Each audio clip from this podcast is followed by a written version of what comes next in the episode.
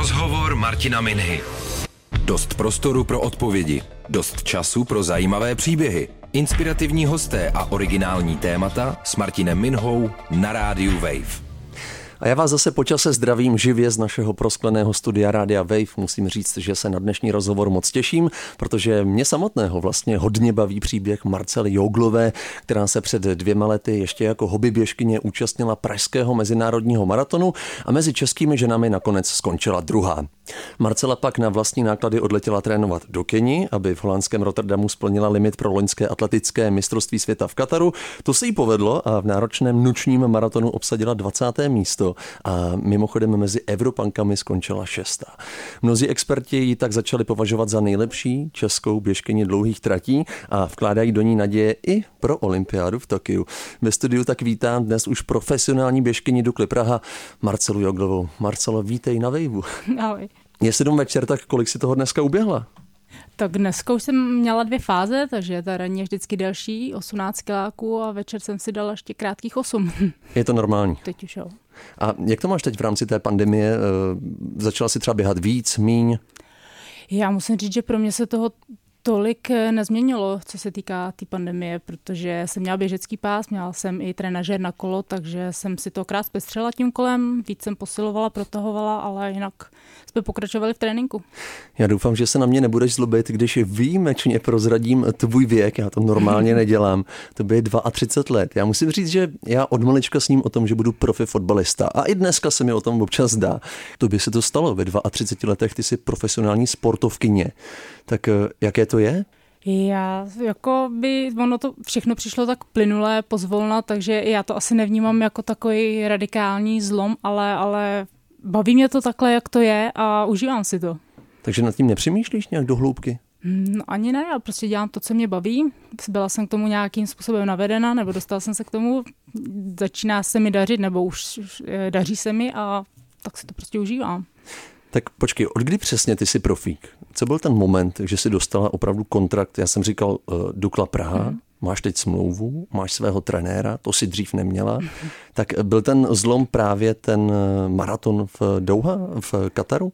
Co se týká toho profesionalismu, řekněme, tak eh, tam je zlom asi ten Katar, to, to Doha, kde mě jako začali asi možná trošku už vnímat, že tam někam patřím do té eh, atletické komunity a takže tam bych řekla, že se to, že se to zlomilo. No. Aha. no já vím, že ty jsi pracovala dříve jako oper, to bylo asi předpokládám hmm. při škole, pak taky jako záchranářka, taky jako kondeční trenérka. Tak můžeš se teď už koncentrovat jenom na ten běh, nebo musíš pořád odbíhat k nějaké práci? Jako je to fakt full-time job teď to běhání pro tebe? Eh, ráda bych, aby to tak bylo, ale uh, úplně to tak není. Na té dokle jsem vlastně na poloviční úvazek, uh, mám tam jenom do září smlouvu, takže uvidíme. Záleží teda na mě, protože musím něco zaběhnout, že jo, a ráda bych něco pořádného teďka zaběhla. Mhm. Je to opravdu tady tím, že ty musíš splnit nějaké limity, jinak ne, opravdu tu, zkrátka, tu smlouvu ti vypovědí? Nebo jak to je?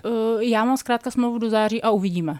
Jo, ale tak jako tak, to je asi jasný, že prostě je, bylo by dobrý alespoň předvést nějaký výsledek, eh, aby bylo vidět, že někam směru, že se zlepšuju. Takže to i pro mě by bylo dobrý a myslím si, že i, i pro ně, jako jestli... Já, já věřím, že se zadaří a že mi tam třeba prodlouží tu smlouvu, ale nevím, jako určitě si dělám nějaké zadní vrátka, uh-huh. chodím ještě si trošku přivydělat během tréninku, Není to každý den, ale, ale jako snažím se ještě nějaký, nějakým způsobem přiživit. A ten přivídělek je taky ve sportovním oboru? Ne, tentokrát ne, trošku jsem změnila a je to vlastně, dělám faktury, dalo by se říct, mm-hmm. papírování, ale zase to bylo pro mě výzva, protože prostě dřív jsem to nedělala, měla jsem tu možnost na částečný, tak si říkám, proč ne, aspoň si něco přiučím. Takže Ještě super. Eh, k té smlouvě mě napadá, jaké ty máš eh, zkrátka povinnosti v rámci té smlouvy a jaké naopak máš výhody? Teď nemyslím asi jenom finanční, ale eh, je v tom třeba ten trenér, máš možná maséra, nebo jaké jsou výhody toho být jako profi sportovec pro Duklu? Jo, určitě je tam super zázemí, takže můžu chodit k fyzioterapeutu, můžu využívat, já nevím, lymfodrenáže, posilovnu, hmm. bazén.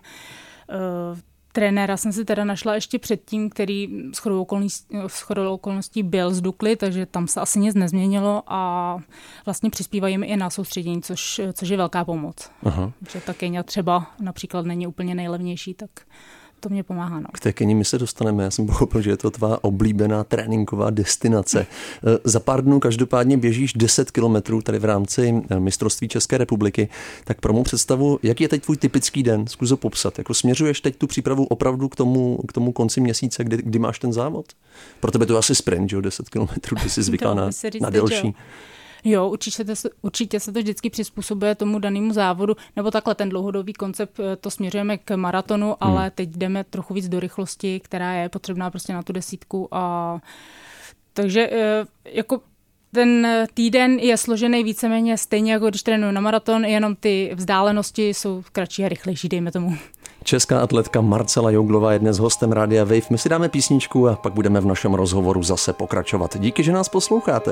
Rozhovor Martina Minhy na Rádiu Wave. Na Rádiu Wave si dnes povídám s českou vytrvalkyní atletkou Marcelou Jouglovou. Pojďme rozebrat ten závod, Marcelo, kterým se získala mezi sportovci respekt. Eh, myslím, že to bylo časem, já jsem si to tady napsal, 2.52.22, a který tě zároveň zviditelnil, tedy to loňské mistrovství světa atletiky v Kataru. Eh, ty si tam už v té reprezentační teplákovce zkrátka odlétala. Eh, tuším, že to bylo v září loňského roku.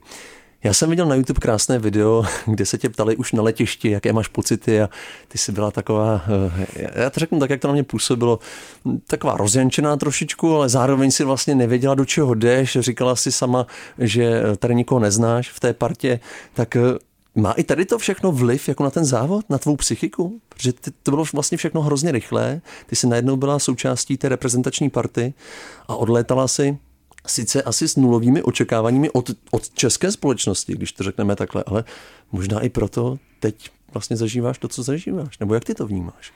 No, vlastně jsi to popsal docela přesně, jako, jak, jsem, jak, jsem tam, jak jsem tam působila, vypadala, tak ono to tak nějak asi i bylo vnitřně, ale jako, že by to mělo nějaký vliv na ten závod, to si úplně nemyslím. Co mi možná mohlo pomoct a asi i pomohlo je to nulové očekávání, jak si říkal, protože jsem opravdu byla asi jako na na posledních příčkách, jako co se týká času, takže ty očekávání opravdu nebyly vysoký. Ani já jsem se nedělala nějaký jako vysoký ambice, trenér prý e, tajně doufal že a věřil, že jako něco dobrého by mohly být, ale tím, tím právě jsem ne, neměla takový stres, jako, mm-hmm. nebo alespoň jsem si ho nepřipouštěla. A to, že ty lidi jsem neznala, ono, jako jak jsme tam přijeli, tak já musím říct, že byli všichni hrozně přátelští a je bylo dobrý, že hned se tam všichni se mnou z vedení seznámili, takže, takže tak nějak se mě spadlo a, a bylo to v pohodě. Je to teď jinak teda? Teď opravdu před těmi závody myslíš si sama, já to na tebe nechci přenášet, ale že budeš víc pod tlakem, než to bylo třeba v tom Kataru? No, ono se říká, že ten tlak je, jak se ho člověk připustí. Že? A já musím říct teda, že když jsem odjížděla do té Keni a chtěla jsem se pokusit v Rotterdamu o splnění limitu, tak mm-hmm. tam jsem si ten tlak asi připustila trošku víc, než by bylo hodný a jako snažila jsem se s tím nějak pracovat. Jako hodně, hodně jsem to až možná moc potom řešila a teď naopak jsem si prostě jednou, dokonce myslím, že v Keni jsem prostě odhodila i knížku o nějaký Aha. jako psychice a řekla jsem si, že to prostě už nehodlám řešit. A od té chvíle prostě mi přijde, že Funguje to je mnohem lepší. Neřeším, jdu na trénink, mám nějaký trénink napsaný, já ho odběhám, neříkám, jak se cítím, nebo říkám, uvidíme, až se rozběhnu. A strašně mi to pomohlo. Jako spadlo to tak nějak ze mě všechno. Teď máš asi i zpětné zrcadlo, že tě hodnotí i ten trenér, to ti taky pomáhá? To hodnocení? Hmm. Já ho tak trošku je vyžaduju, já jsem, já jsem hmm. za to hrozně ráda, jako určitě, určitě chci hodnocení a dělá to, takže hmm. to funguje. Mě zajímá i ta samotná příprava, protože ono se to sice běželo v noci, já jsem tedy v Kataru nikdy nebyl, ale předpokládám, že to tam je jak v sauně. E, o to víc mě překvapilo, že ty si snad těsně před tím závodem odletěla trénovat do italského Livinia a tam si běhala ve sněhu? Proč?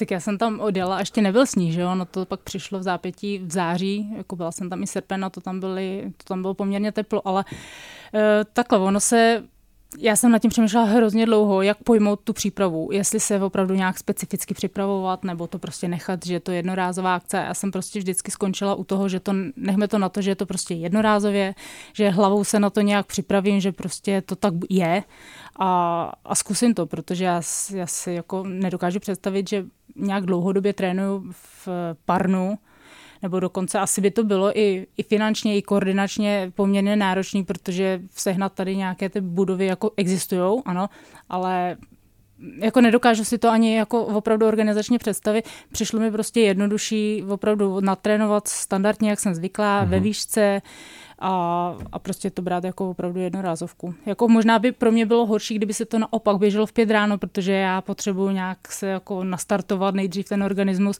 a pak teprve funguji, tak to by možná pro mě bylo horší, než mm-hmm. takhle, když to bylo po té půlnoci. A jak jsi tam byla dlouho dopředu? Kolik dnů? Eh, dva dny, dva dny. Takže ta aklimatizace nebyla zas tak dlouhá. A já jsem i přijela vlastně z Livinia, jsem vlastně přijela, přespala a další den jsme letěli. Uh-huh. A ono to tak jako i funguje eh, při těch vysokorských soustředění, že opravdu ty, buď se teda běhá jeden, první až pátý den po příletu z výšky, anebo pak až nějaký, dejme tomu 20. 23. den. Takže já, já vlastně neměla tolik zkušeností, abych hmm. pravdu řekla, s tou výškou, s tím vysokorským tréninkem. Já jsem měla za sebou vlastně jednu Keniu a jedno no dá se říct jednu keňu.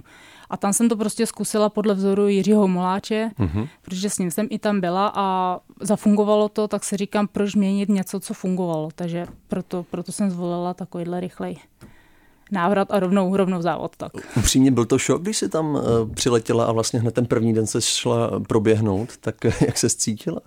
No já jsem si pořád říkal, že to přece nebude tak hrozný, jak všichni říkají, ale musím říct, že stačilo, stačilo jako přejít do autobusu a hmm. opravdu tam jsem teda už začala jako couvat s těma myšlenkami a říkám si, no, tak to bude zajímavý. Byl, jako byl to fakt šok. Byl to, byl to šok. Já jsem se dnes ještě díval na záznam toho závodu a mm, tam hodně těch běžkyň odpadávalo vlastně už na začátku. A nebyly to hezké záběry. Dokážeš ty tady ty věci vnímat při tom závodě? Já musím říct, že jsem tam jako během toho závodu toho vnímala strašně moc. Jako, nejen, že spousta myšlenek a různých se mi honilo hlavou, ale opravdu já jsem i vnímala, že tam jako vlastně to byl okruh, že jo? A takže uprostřed byla velká kumulace lidí, mm-hmm. ale ty okraje byly takový prázdnější a že i ty pořadatelé tam prostě spali na těch okrajích. No má tam leželi na trávě a spali. Takže jako já jsem tam vnímala poměrně dost věcí. Aha. Takže i tohle, no. Takže víc v šoku si možná byla z toho, že pořadatel spí, než z toho, že tam jo, ty soupeřky jo, to... jako omdlívají. A... No tak přede mnou tam vlastně odpadla taky jedna eh, celkem moje oblíbenkyně a právě jsem viděla, že se ani nějak nemají, aby k ní jako chvátali, aby, hmm. aby, aby popoběhli vůbec, že tam skolabovala. Hmm. Tak jako tyhle věci mi zarážely. No jsi říkala oblíbenkyně. Ty opravdu máš mezi soupeřkami nějaké oblíbenkyně, o kterých se třeba učíš, já nevím, techniku, kondici, nebo si s nimi povídáš? No tak jako já zase tak dlouho úplně neběhám, že jo, a mám nějaké vzory. Mm-hmm. Ne v Čechách, v českých běžkyních my tady tolik vytrvalkyní nemáme, Evu sleduju samozřejmě, ale... Evu teď myslíš? Vracovou, Niviltovou. Mm-hmm. Ale sleduju hodně i jako ze světa, že jo, a tím, že jsem byla v Itálii, tak jsem sledovala Saru Dosenu a líbí se mi, že dělala triatlon nebo dělá i současně a běhá prostě fantasticky, takže ta zrovna konkrétně, já tu jsem potkávala teda v Livinu, když jsem trénovala a pak jsem mi tam viděla, jak tam skolabovala, tak hmm. ty mi bylo i líto právě, že tam ani se neměli k tomu, aby jí pomohli. Hmm. Jak to dopadlo mimochodem? Tady ta situace? Ne, jako oni tam k ní šli, jenom jako, že nepopoběhli, že mi zarazilo, že prostě tam někdo kolabuje a oni se tak jako chůzí, tam dojdou. Hmm. Jsem nevěděla pomalu, jestli tam u ní zastavit, tak jako nezastavila. Takže no. organizace nebyla úplně pětí hvězdičkou. to si myslím, že tam, tam hmm. úplně tam selhalo. No. V rozhovoru pro Deník CZ si říkala, že jsi měla pocit, že ti zevnitř hoří tváře. Měla si momenty, kdy jsi byla třeba opravdu kousek od toho, že bys to vzdala? Jako byla tam nějaká takováhle krize? No na to se mi ptalo už spousty lidí, ale já jsem jako v hlavě vůbec neměla tu možnost, že bych to vzdala, mm-hmm. upřímně. Ale ty tváře, to, to si vybavuju do teďka, tam opravdu byl jeden moment, kdy já jsem se hodně polejvala a tam prostě jako nebyla zrovna ta, eh, ne občerstvovačka, ale refresh. Refresh. jo, takže, takže tam jsem opravdu mm-hmm. cítila, že mi ty tváře hoří a těšila jsem se, kdy už uvidím vodu, abych se mohla polít. Hmm. Pociťuješ za ten necelý rok, co se ti věnuje eh, ten profesionální trenér Pavel Červinka, vlastně nějakou výraznou změnu, a teď nemyslím nejen v kondici, ale třeba i v té samotné technice, protože, jak jsme říkali, ty si dlouhá léta běhala sama podle sebe, podle pocitu, možná se to učila podle videí, nevím, ale teď máš opravdu nad sebou byč a profíka, který ti asi kontroluje kdy každý tvůj pohyb, tak eh, vnímáš nějaký vývoj? Jo, tak uh, určitě, určitě tam k vývoju, k nějakému progresu došlo. Uh, došlo to nejen díky trenérovi, i když to zejména samozřejmě mě připomíná ty chyby, který, na které si mám dávat pozor, ale hodně mi pomáhá i sledovat ostatní běžce.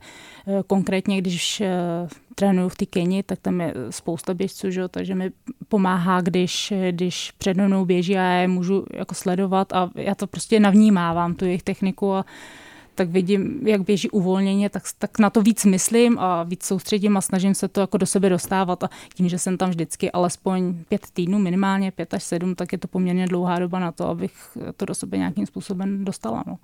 Pojďme tento vstup ukončit tím, čím jsme ho začali. Už máš tedy v reprezentačním týmu nějaké kamarády, Marcelo? jo, já myslím, že pár kamarádů tam mám. jo, Marcela Joglová, reprezentační běžkyně, je dnes hostem Rádia Wave. Rozhovor Martina Minhy na Rádiu Wave. S vlastně čerstvou profesionální běžkyní České republiky Marcelou Joglovou si povídám na rádiu Wave. My už jsme říkali, co předcházelo Marcelo tvé uh, profesionální smlouvě, ale pojďme se teď posunout o pár let zpátky. Zmiňoval jsem ten pražský maraton v roce 2018, mm-hmm.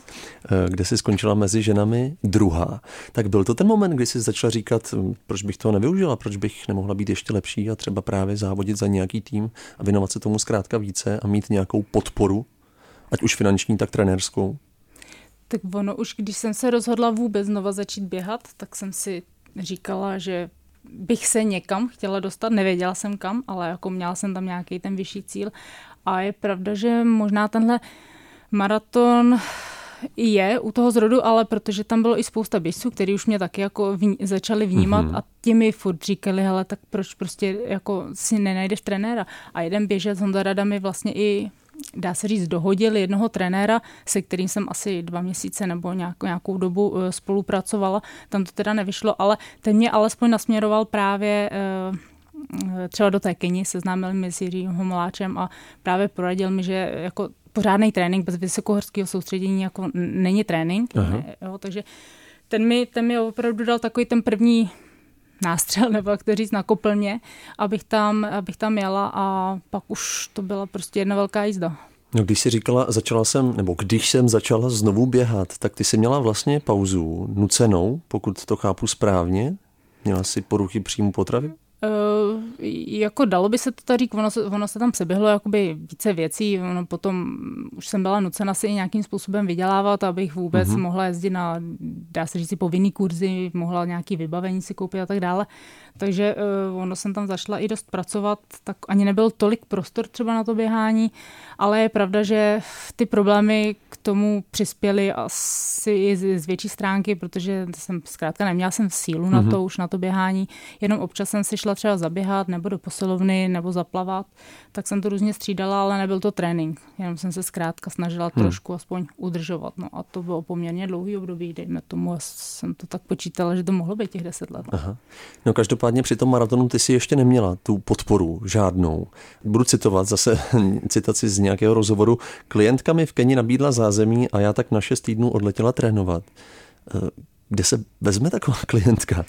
No, to, to je docela to luxus. Se, to jsem měla teda opravdu neuvěřitelný štěstí na lidi, nebo víceméně mám posledních pět let, jako mm-hmm. já si nemůžu vůbec stěžovat a e, já jsem vlastně začala pracovat ve fitness centru v Benicích a tak postupně jsem měla nový a nový klienty a já se většinou s těma klientama i sednu a tak se bavíme jako více do hloubky nejenom o tom tréninku, mm-hmm. i o životě a zajímáme se o sebe navzájem. Ono se říká, že trenér je takový psycholog zároveň. Je to tak, jako a právě, že ona samozřejmě se vyptávala, jak mi to běhá, sledovala ty závody a viděla, jak se zlepšuju. A tak jsme se taky bavili, že to prostě taky není zadarmo úplně takhle někam si odcestovat, protože jsem jí říkala, co je k tomu potřeba mm-hmm. a mhm. ona prostě jednou, jednou přišla, že nad tím přemýšlela a že mi věří a že ví, že na to mám a že prostě mi sehnala tady peníze a že chce, abych odjela a abych to zkusila. Takže za to já jí neuvěřitelně děkuju, protože to byl vlastně další takový velký jako krok k tomu, abych, abych se do toho opřela. Čili ty se zbalila ze dne na den v podstatě a na šest týdnů si letěla do Keni? Nevím, jestli ze dne na den, ale jako bylo to opravdu jenom díky tomuhle, že přišla, tak, eh, tak už hmm. jsem neváhala, protože jsem věděla, že už teda opravdu na to mám a začala jsem si zařizovat očkování a hmm. domluvat tam ubytování skrze Jiřího a, a odletěla jsem. Řekni mi jako lajkovi, v čem je ta Kenia tak unikátní? Protože každý vlastně, kdo chce opravdu běhat lépe, nebo já znám hodně triatlonistů, kteří tam také jako létají na tréninky.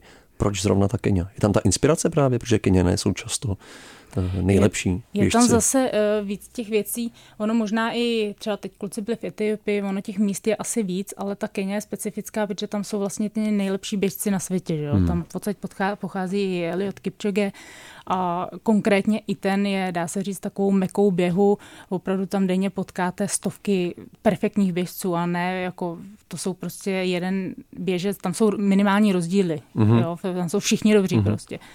A takže nejen, že Nejen, že tam máte teda ty běžce, motivujete se eh, skrze ně, že je vidíte a můžete s nima trénovat, a, ale jste i ve výšce. Jo. Ta Kenia, ono to málo kdo ví, ale ta Kenia je ve výšce 2200, mm-hmm. myslím, jo, nebo 400 až, to je, to je, to je jednou už. A... Zkrátka ideální podmínky. Ideální podmínky no, hmm. pro krvetvorbu, když jste ve výšce. Pak vám to lítá dole zkrátka, když přijedete. No to by to každopádně vyšlo. Tady ten, řekněme, risk s tou Keniou. Ty si potom splnila v Rotterdamu limit právě pro ten Katar. Ty si to prý běžela, ale s natrženým svalem. Mně se to stalo při fotbale, vím, jak to bolí. To mi neříkej, že jsi to necítila. Já, já jsem to určitě cítila, ale Kenia, když se k ní vrátím, tak je ještě specifická tím, že ty Kenianě mají obrovskou motivaci a hrozně si věří. Jako všemu věří. Prostě, že to zaběhnou, i když třeba nemají úplně nejlepší časy, oni prostě věří, že na to mají.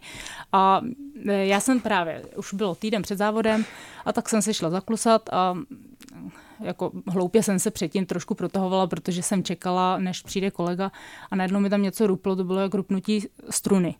A tam jsem si říkal, ty bláho. To mi napadlo první, že to bude asi e, natržený sval, ale tak jsem si říkal, třeba ne, furt jsem se uklidňovala, šla jsem si odklusat, ale jako nebylo to nic moc. Běžela jsem fakt pomalu a fakt to bolelo. A měla jsem objednanou masáž odpoledne, šla jsem i e, teda na tu masáž, tam byl mm-hmm. Jiří a on říkal, prosím tě, kdyby to byl sval, tak e, to brutálně bolí, to bys ani, to bys ani neběžela. Říkám, dobře, dobře, tak ne. No a právě, že jsem byla u toho Keniana a k tomu se vracím, že oni všemu věří, tak on mi tak hrozně jako uklidňoval, že to je v pohodě a dáme masáž a to bude dobrý, to určitě není sval, to bude dobrý a zaběhneš prostě limit a, a hrozně mě tam takhle uklidňoval, že a já jsem si to nechala takhle, protože jsem se taky potřebovala nějak uklidnit, mm-hmm. takže mě to pomohlo, že on mi takhle jako v uchlách cholil a vlastně pak tam byly ještě nějaký tréninky, já jsem se bála, jestli, jestli teda jít ten poslední těžší trénink, abych si vyzkoušela to závodní tempo, ale já jsem se zase říkala, lepší to zkusit a mít tu jistotu, když to zaběhnu, nebo mít to sebevědomí, než, než to neskusit a říkat si, to já teď nevím, já jako nemít tu sebe. Takže jsem si to zkusila, šlo to, i když jsem si musela kontrolovat krok, tak jsem říkala prostě, že to odběhnu. No. No asi i tento příklad ukazuje, že běhání je také hodně o hlavě. Eh, mně napadá, ty jsi dělala záchranářku. Já si mhm. dokážu představit, že některé ty příběhy, které ty si tam zažila, asi nebyly úplně růžové, ba naopak. Tak mě napadá nějaká spojitost, jestli ty si třeba tam si nevybudovala nějakou tu vůli k tomu, eh, že zkrátka teď doběhneš, ačkoliv máš třeba právě natržený sval. To se netroufnu úplně takhle říct, uh, jestli, jestli to je spojitost s tou záchrankou, ale... Posílala tě ta práce asi, ale nějakým jo, způsobem. Jo, to určitě. Uh, já ji jako považuji za jednu z nejlepších, kterou jsem prošla. Jako, že že mě posílili určitě nejenom ty zážitky z těch výjezdů, i, i vlastně ty lidi, co tam byli na té záchrance, tak určitě jo, ale nevím, jestli to spojovat s tím během, možná jo, určitě všechno do sebe nějakým způsobem hmm. zapadá. Uh, upřímně baví tě ten běh pořád stejně? Teď, když seš vlastně jsme se o tom bavili tady, jestli jsi poloprofík nebo profík, my vlastně nevíme. Já si myslím, že jsi profesionálka. Tak baví tě to pořád stejně, když máš nad sebou byč, musíš se do těch tréninků nutit, protože už máš třeba tu smlouvu, ty nemůžeš teď zkrátka ten trénink vynechat. Nebo můžeš, pletu se? Tak eh, já nemám důvod, proč bych ho vynechávala. Já mám nějaký cíl, k, kam chci dojít, takže já určitě nemám důvod vynechávat tréninky, ba naopak mám problém, že někdy jsem si i jako měla tendenci přidávat, což hmm. teda určitě teď ne. Teď mám jasně napsaný od trenéra plán a ten plním. E, takhle, jsou dny samozřejmě, kdy se člověku nechce nebo je unavený a to funguje docela dobře, když pak trénuje to ve skupině. Já úplně ve skupině nevždy trénuju, většinou sama, ale, ale prostě tím, že mám ty jasný cíle, které já fakt ráda plním, nebo mm-hmm. se mhm. aspoň chci do toho dát všechno, takže, takže prostě jdu a odtrénuju to. Ale určitě jsou dny, kdy, kdy se vám prostě nechce. Ale ten pocit potom za to vždycky stojí. Trénuješ spíš na oválu nebo zkrátka v přírodě? Střídáš lokality? Jestli je to pestré pro tebe? Ne, určitě střídám lokality. Eh, vesměs uh, trénuju tam, kde se zrovna nacházím. V tom je vlastně ten běh jako skvělý, že Aha. se dá trénovat kdekoliv. Když jedeme k přítelovo rodičům, k našim rodičům, tak prostě tam, tam je to pro mě pestřejší, protože jsem tam spíše v přírodě. Tady bohužel uh, hodně trávím času v tréninku jako po silnicích, což mě úplně tolik nebaví, hmm. ale střídám to třeba se stromovkou, strojou, s braníkem, takže jo, střídám to. Čili běh i jako inspirace pro to poznat nová místa možná. Doporučila bys to? Jo, určitě. To... Rozhovor Martina Minhy na rádiu Wave. Česká běžkyně Marcela Joglová je stále ve studiu Rádia Wave. Začnu citací z jednoho z rozhovorů s tebou. Pokud chceme jako běžkyně vydělávat, musíme jít do komerce. Ten, kdo není vidět, jako by nebyl. Říkala si tuším pro eSport.cz. Ty se tady směješ. Co to přesně znamená být vidět ve tvém případě? Uh, no já jsem nikdy nebyla úplně na sociální sítě, ale teď prostě v, v téhle době to jinak nejde, než prostě se mm-hmm. trošičku, dá se říct, to zní, zní to trošku blbě, ale prodávat na tom Instagramu. Mm. Takže se to učíš? Chápu to správně? Jako, no, jde to na jako, jako všechno se učím, tak i tohle. Takže ty si neužíváš mediální pozornost, upřímně. Jako bereš to jako takovou nutnou součást toho, že jsi třeba teď s Martinem Minou tady prostě ve ne, studiu. Jak se to Hrozný vezme? večer. Ne, ne, ne, to zase úplně ne. Tak já jsem spíš jako, spíš byl problém, že jsem třeba byla ze začátku nervózní a, a tak dále, nebyla jsem na to zvyklá, ale jinak jsem samozřejmě jako jako beru to jako součást toho, ale jsou dny, kdy prostě nemáte co tam dát, nebo mm-hmm. nevím, nemáte náladu, nebo tak, tak prostě tam cítím, že ale bych něco měla dát, tak jako v tomhle směru asi, ale jinak jako není, není to zase tak hrozný, mm-hmm. ale stále se to učím, no, nejsem úplně profik v tomhle. Takže kdyby ti zítra volalo další médium, tak řekneš teď ne, já jsem byla včera jako na Vejovu, potřebuji si na pauzičku, potřebuji se srovnat. No, je to dost možný. Ne, asi záleží kdo, co a jako ono se to bohužel většinou sejde, když je nějaký důležitý závod, jo, takže toho mnohem víc těch eh, hmm. požadavků, což ale zase chápu, protože eh, kdy jindy se mají zeptat, než před nějakým tím závodem, že jo, jak se kdo cítí a tak dále. Aha. Takže se s tím spíš já učím pracovat. Tak. Už jsem to říkal na začátku, hodně lidí by tě chtělo vidět na olympiádě v Tokiu, která je odložená kvůli pandemii na příští rok. Tak eh, jestli to chápu správně, tak k tomu, aby ses do Japonska nominovala, potřebuješ splnit limit 2 hodiny 29 minut a 30 sekund. Tvůj osobní rekord je o více než 7 minut horší. A tak jak to teď vypadá? Jaká je forma? Kdy proběhne možná nějaký ten kvalifikační závod? Jako uveď nás do těch, do té reality. Jak to teď je? Eh, jako sedm minut se zdá hrozně, hrozně jako Hodně. Hodně, ale eh, já jsem to vlastně zaběhla před rokem a něco. A mezi tím jsem jako spoustu... To byl ten Rotterdam? Jo, jo. A tam a... si měla natržený sval? Tak to je těch Aha. sedm minut. Budu si to taky jako myslet. Ne, tak já myslím, že už mezi tím odběhlo uh, jako hodně času a hodně jsem toho natrénovala, naběhala, takže já taky doufám, že už jsem jinde. A Teďka teda se soustředíme, jak se spal na ty plány, na tu desítku, která bude příští sobotu. Tam uvidíme, jak se zlepšuju. Hned na to je 14 dní půlmaraton v rámci mistrovství České republiky. Mm-hmm. A co se týká té kvalifikace, eh, tak doufejme, že se uskuteční Valencie, ale vypadá to, že teď už by to mohlo klapnout a ten by měl být už bodovaný, takže tam bude takový první pokus, dalo by se říct, eh, o splnění limitu. Říkáš první pokus, tak kolik jich bude? To nevíme vlastně. No tím, že je to takhle posunu, no takhle, my nevíme, jestli ta olympiáda 100% bude, ale... Pojďme žít teď v tom, že bude. Přes, přesně tak. Takže eh, vlastně v prosinci se pokusím poprvé a pak je ještě možnost, eh, dejme tomu v tom dubnu, v květnu, jak se to naplánu. Ještě tam bude zkrátka možnost běžet jeden případně. Opravdu, takže takhle dlouhá pauza by tam pak byla. Ty máš prosinec a pak bys musela čekat takhle až třeba na ten duben. No já si docela ráda počkám, protože ten maraton je docela náročný a tam opravdu, když jako ten se nedá běhat každý měsíc, respektive hmm. jsou běžci, kteří ho běhají každý měsíc, ale asi se to nedá považovat za profesionály. Jako pokud chcete předvést to nejlepší, co ve vás je, tak by to chtělo nějaký, aspoň mezi tím 3-4 měsíce pauzu minimálně, abyste se zase na to eh, zvládli natrénovat. Aha. Čili od toho Kataru září 2019, kolikrát si běžela 42 kilometrů. Jsem tě dostal teď. to byl poslední. to byl poslední, opravdu, v té doby ne. A není to ani Ty v nějakém... normálně, teď jsem se úplně zarazila, no já myslím, že ne, protože já jsem pak trénovala uh, na ten Rotterdam a vlastně přišel koronavirus. Aha. A dá se říct, že ti ta pandemie tady v tom nepomohla? Paradoxně. Jsi jako výherce, jak teď se píše v médiích, výherce pandemie je. Můžeme tam dát Marcelu Joglovou.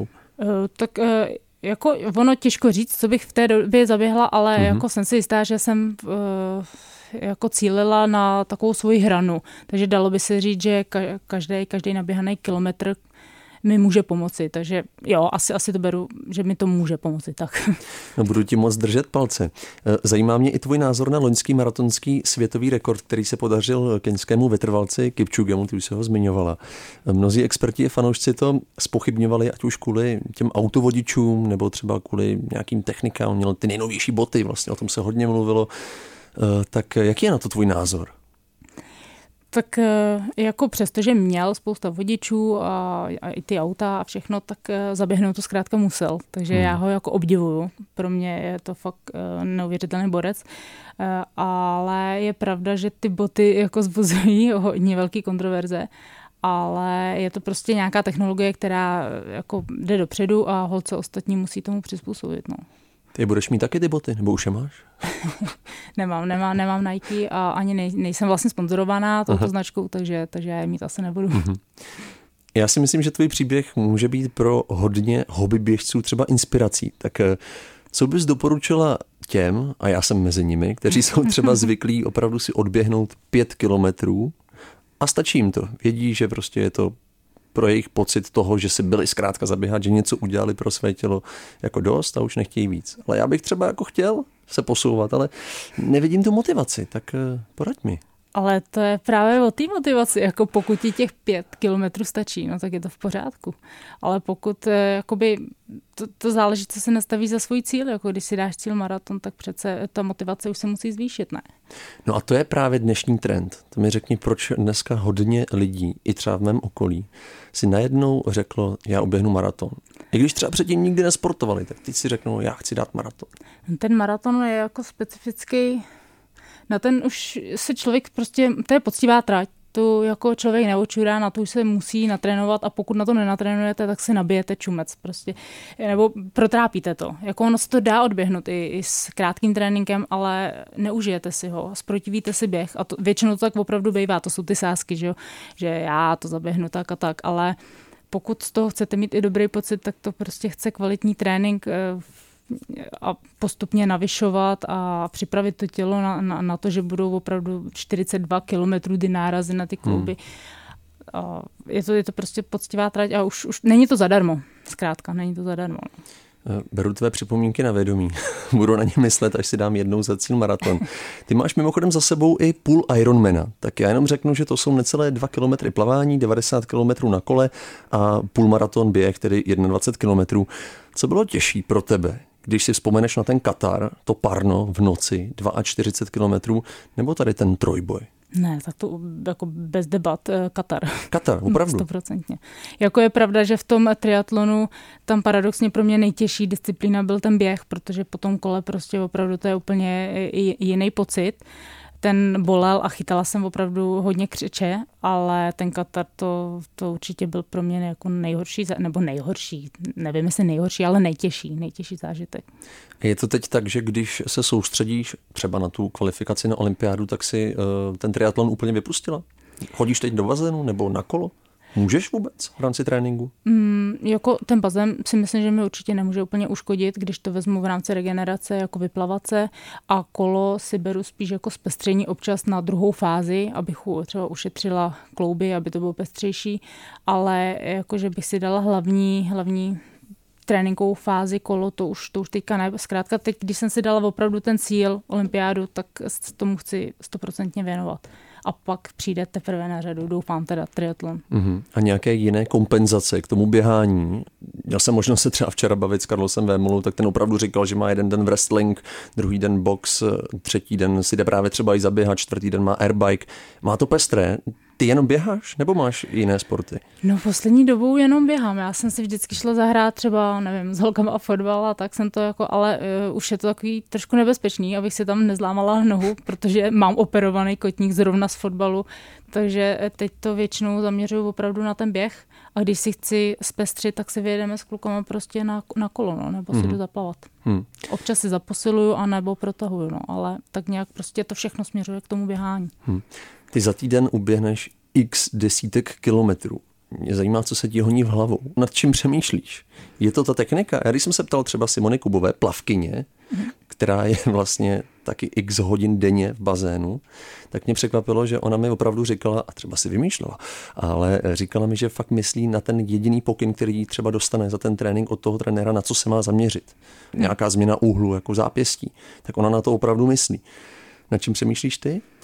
To je po každý jiný, jako protože opravdu naběhám spousty eh, minut, hodin týdně, takže já po každý myslím na něco jiného, ale ta technika je, je jedna z, toho, z těch věcí, na kterých myslím. A po každý, ale zase je to jako jiná část. Někdy myslím na to, abych trochu povolila ruce nebo uvolnila, jindy se soustředím na krok. Ono nikdy se nedokážete soustředit na víc, na víc věcí a takhle to tam jako různě střídám. Někdy opravdu vypnu, jenom si poslouchám hudbu a jako užívám si ji.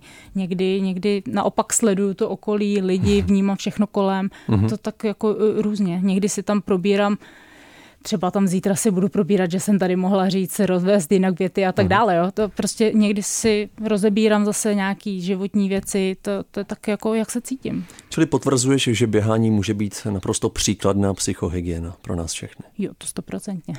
Slova Marcely Joglové na závěr rozhovoru pro Radio Wave. Marcelo, moc děkuji za tvůj čas i tvé odpovědi a budu tě moc držet palce na všech závodech. Děkuji. Já děkuji za pozvání. Díky. Ahoj. Vám děkuji za poslech a připomínám ještě jeden tip, pokud vás náš rozhovor bavil a baví vás právě i samotné běhání, poslechněte si mou podcastovou sérii Osobák, konkrétně díl s bývalým reprezentačním běžcem Mírou Burianem. E, zazní tam spousta zajímavých typů nejen pro hobby běžce. Já se těším na slyšenou opět e, za dva týdny a to proto, že za týden vám inspirativní rozhovor přinese na rádiu Wave zase Veronika Rupert. Mějte se dobře. Rozhovor Martina Minhy. Dost prostoru pro odpovědi. Dost času pro zajímavé příběhy. Rozhovor Martina Minhy.